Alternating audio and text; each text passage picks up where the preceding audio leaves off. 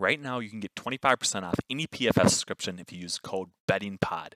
Grades and data are live for every single player who logged a snap last week. Go check out the highest graded players from week 10 and look to find early value on spread picks and player props for week 11. What can you get with a PFF subscription?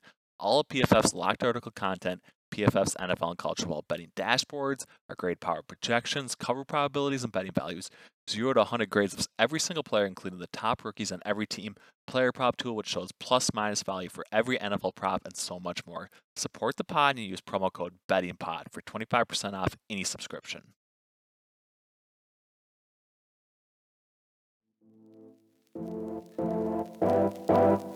Week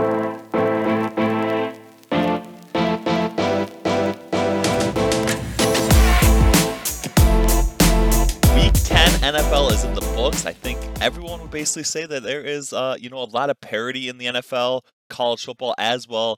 PFF Greenline model did perform pretty well, um, above expectation for another week. Eric, how did both the NFL and NCAA college football Greenline models do here in Week 10, Week 11 of college football?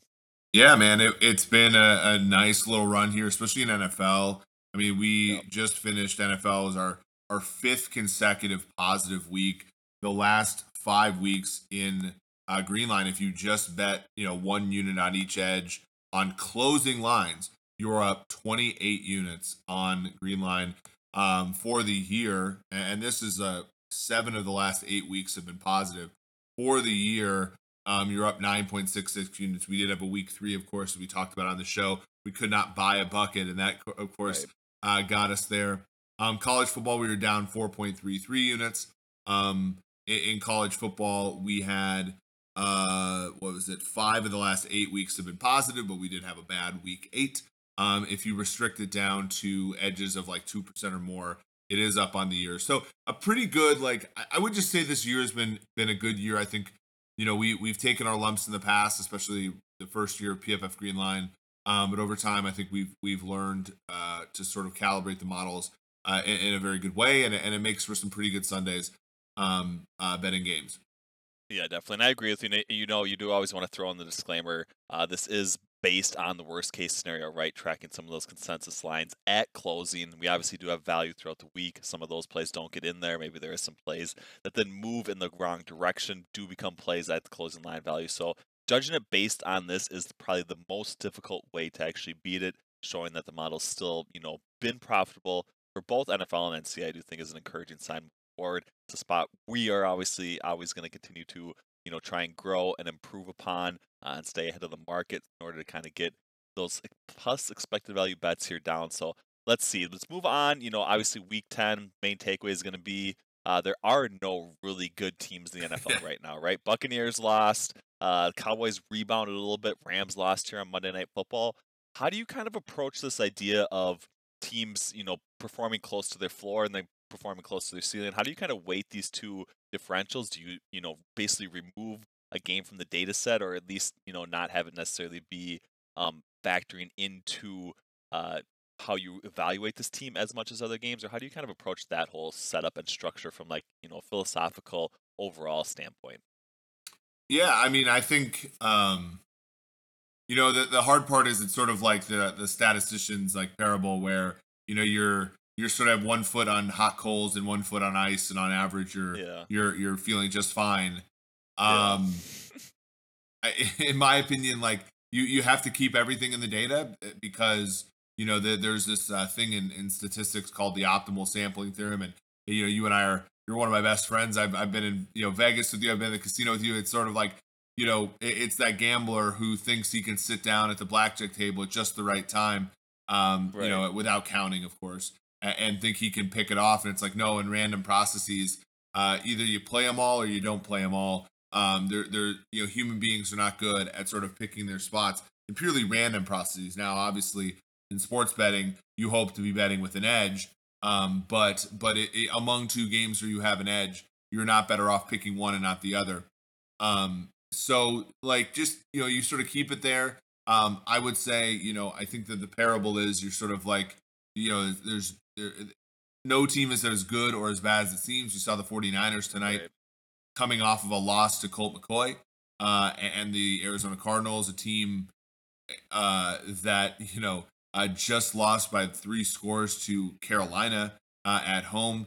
Um, you know, now they they go and they beat the Rams by three touchdowns. You know, so right. like it, it's up and down. And I think this week, what you can do is identify some spots where you can sort of you know hit on the overreaction. So what are a couple of them? Well, Thursday night football, New England going to Atlanta and laying six and a half. Right, we talked about this on the PFF forecast.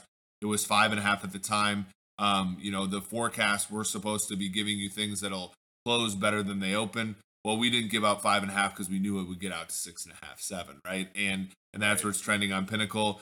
There's no reason the fa- the the Patriots should be getting should be laying seven on the road. And no way. Uh, I know that the you know first year head coach thing. I know Belichick. I all that. They're not that much better than the Falcons. This is a very much overreaction spot to two very dichotomous results we saw last week.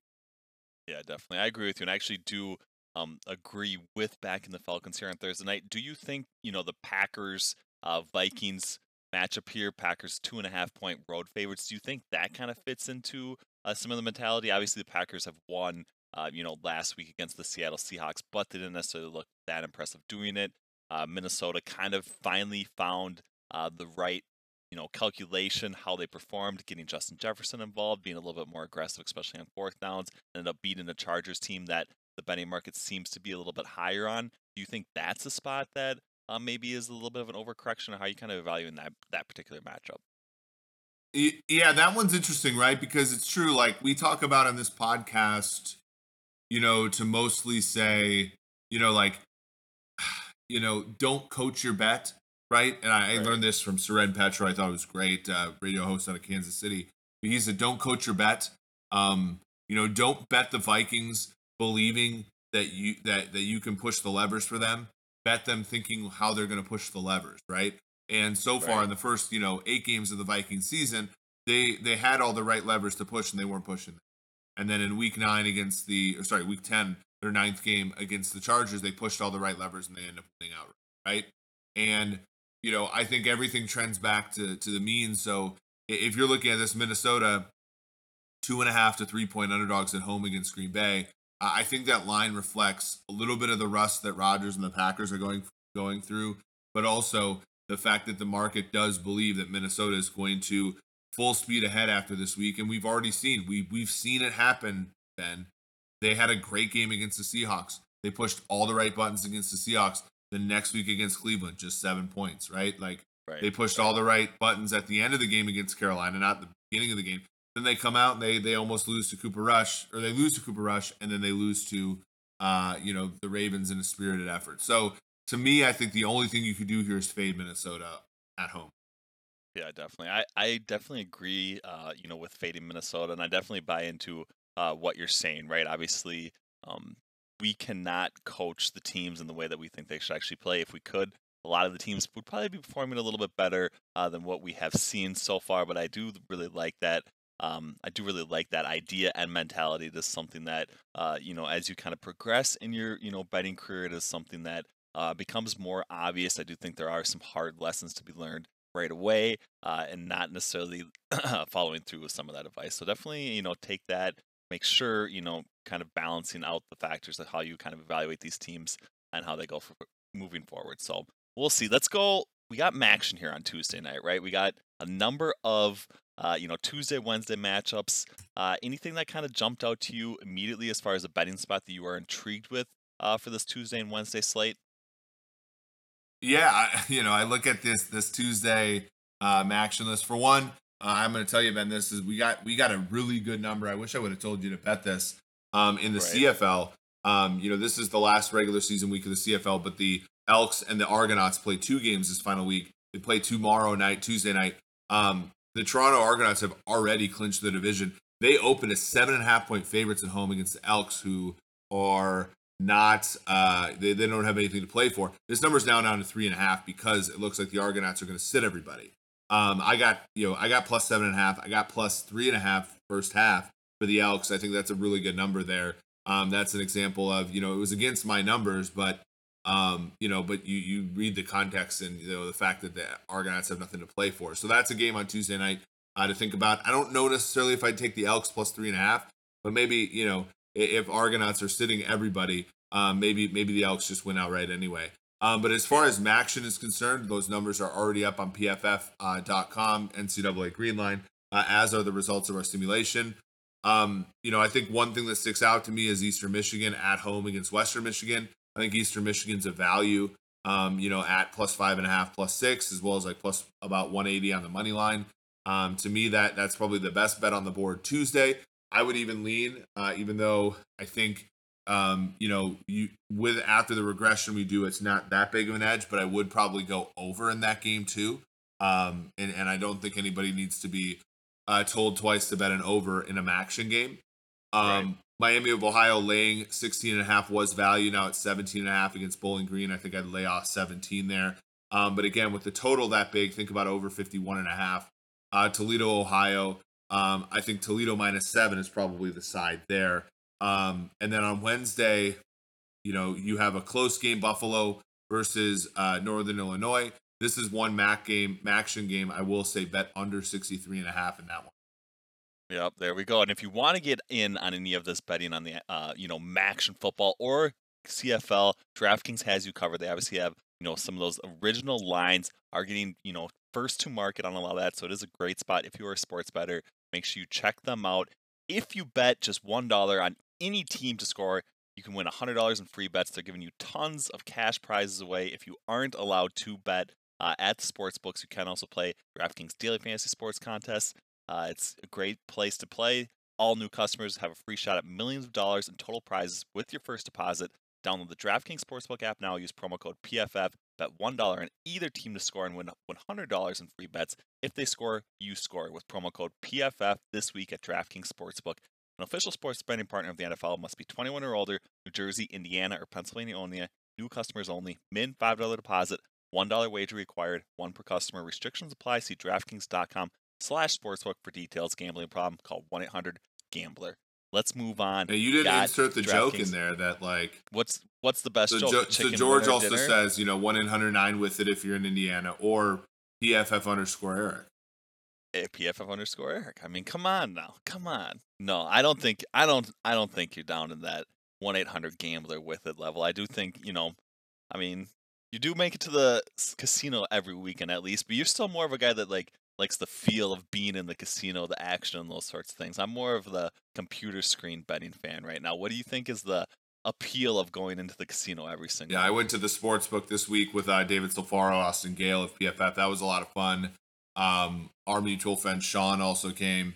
We were we were sweating out the uh, Detroit Pittsburgh game. We all had money line tickets on Detroit. Um, you know, you and I were smart on Saturday and got the plus eight uh, and the money line. The money line pushed, obviously. Plus eight was great. But I just kind of like kind of like being inside the sports book. You know, I just like I kind of like being inside coffee shops and stuff. I don't think that's ever going to go away. Maybe I'm a boomer in that regard, but um, there, there's something about carrying that ticket in your hand, isn't there?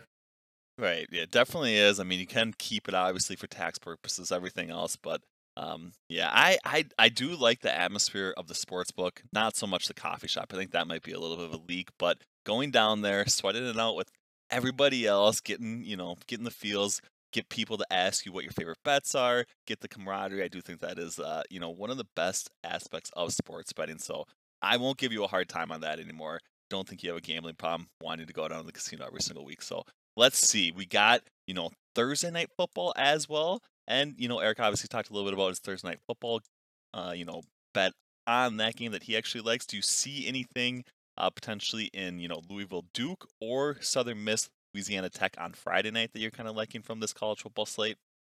Yeah, I you know um, I think Memphis Houston is going to be an interesting one because Memphis just lost to ECU. That was a, a play that, that Greenline liked. Um, I kind of like under 60 and a half in that game. Um, I like the under in the Duke Louisville game. I don't know. I think I'm probably you know Greenline's probably one in ten betting Duke unders this year though. Duke unders, right? Because uh, they're right. they're just so bad defensively.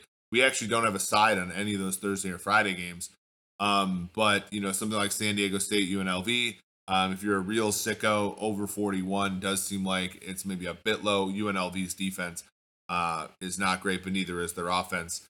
Um, I, I kind of want to ask you a little bit about one game on Saturday, and I know you do, uh, you know, more discussions about this. But this is the game uh, I think for PFF's reputation here, uh, because we've been low on Oregon basically all year. Um, do they play this week against Utah? Yes, they do. Right? They do. This is the week. This is the week you have been waiting for. This right? is the week I've been waiting for. Utah's going to get probably two swings uh, at Oregon. Uh, what's the spread on that game?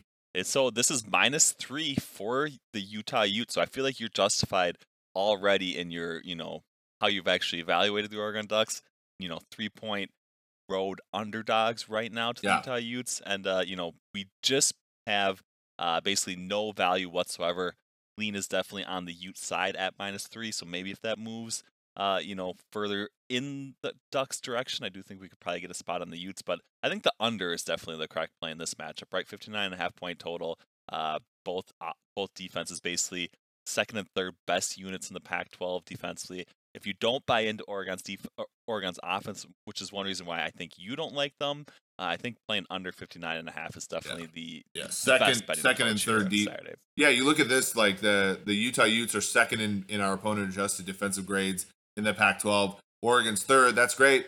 Um, Oregon is seventh in offense. Utah second in the Pac-12 in offense. You look at the EPA. Uh, ever since they got Charlie Brewer out there, you know, 0.05 per run. That's Tavion Thomas just running the football with reckless abandon. Uh, for those that play those those, those DFS tournaments, um, you know, and then uh, a 0.22 EPA per pass play. A very balanced team, 52% pass, 48% run. The Utah Utes are kind of like a, a fairly good example uh, of what you want there. Almost 5% of all of Utah's passes, that includes Charlie Brewer, uh, have been big time throws. Less than 2% have been turnover worthy plays. It's about even Steven for Oregon. 3.5% big time throws, 3.2% turnover worthy plays. Like to me, this might be the game that I have I have all the marbles on as as I think Utah not only you know puts you know plants their flag and they had a couple losses early in the year to San Diego State's a good team that game was in overtime and BYU is a good team um, and then Oregon State who has been up and down um, but uh, I think the Utah Utes here show their dominance I think they killed the Oregon Ducks in this game Yeah, definitely. They've been looking really good offensively basically since the Oregon State game. So I definitely agree with you. Our, you know, our opponent adjusted power rankings have them as better offense, kind of like you said, second overall in the Pac-12. So I think they, you know, get up early uh, and they're, you know, kind of able to kind of keep Oregon at bay. I do think covering three definitely the best. You know, probably uh, the approach on that side. I do think if you can get it down to minus two and a half, uh, full send on the Utah Utes here on Saturday, and I'm with you on that. I'm waiting for uh, the Ducks implosion a little bit. I do think we're going to get it here on Saturday, so I like that. Any others that you like uh, from this initial college football slate? I know we got to get some early week talk in here. Uh, we'll get some more at the end of the week with Anthony Treash, but is there any other spots that you are really either intrigued by uh, or like on the spread or total here? Yeah, we had a really good discussion on the PFF uh, college preview show, which airs every uh, Friday at 11 a.m. about why why Clemson, you know, is uh, in the top, you know, 10 or whatever in our power rankings. Like, will they be favored against most teams on a neutral? They are favored by four and a half uh, this week on, you know, against Wake Forest at home. I'll take Wake Forest plus the four and a half here. I just, I just don't think Clemson has the horses. Um, so that's one bet I like. I mean, hopefully that game closes more uh, around a field goal. Um, you know, if you have followed along and taken the Chanticleers over nine and a half wins, I believe that was one of Mhm. ours. Also, Kent State over five wins. Uh, Kent State just needs to win one of their next two games. Um, they should be uh, fine, but the 13 Chanticleers have to win favorites. both of their games to push 10 if you got 10 and to go over if you have nine and a half. If you are nervous about that, the Texas State Bobcats are getting 22 in Coastal against Chanticleers. You know, there's a humongous middle there, right? Right. So, so go ahead. So go ahead and take the Texas State Bobcats plus 22 against our Chanticleers. I, I do think that without their starting quarterback in there, it's going to be hard to cover more than three touchdowns against really anybody. So I like that one as well. Um, not necessarily a model play, but one that coincides with what we bet what we've bet earlier. Uh, that's the advantage of getting good numbers there. Um, and then last but not least, let me find uh, our UAB Blazers, Ben. like Uh, always, man. just UAB plus four and a half at UTSA. UAB, uh, as I said on the, on the show, I had UAB and Utah State both plus four and a half, both won outright last week. I'm going back to the well. UAB Blazers plus four and a half at the hot UTSA Road. Yeah, the Blazers are a staple of the PFF betting podcast for the last like three years. It's just been a team that you know has consistently performed above expectation. I do really like backing them, even though you know UTSA maybe one of the best group group of five teams, uh, best team in the Conference USA right now, one two matchup. So I do think this is a very intriguing game if you kind of get into some of those group of five, uh, you know, conferences. I think that those offer some of the best betting opportunities in college football right now. I do think a lot of people, you know, talking to, you know, some of the other people that do some modeling around college football focus on, you know, one specific conference, like the Big Ten. I think Ed Feng does that. Uh, some other guys focus on just the SEC or something. So I do think if you have, uh, you know, a good understanding of some or one of these group of five conferences, that is maybe some of the uh, best bets, probably best uh, expected value plays that you can find here on any football betting. Uh, so I definitely encourage you maybe you know use the PFF grades that we have available to you, uh, all of you know the college football uh, subscription service that we have. I do think that's definitely going to give you a leg up on some of these bookmakers to get the best bets you can possibly make in the Group of Five action. So make sure you check out all the great articles, tools, and everything else we have at pff.com. Eric and George have their spread picks article for week 11 of the NFL slate already up there. So if you want to find some early betting value, get that closing line value, make sure you check that article out. We're going to have player props coming up here on Wednesday. Green Line's going to be up here early, early on November 16th. So make sure you check that out as well. From Ben Brown, joined by Eric Eager, we appreciate you guys listening to the PFF Betting Podcast.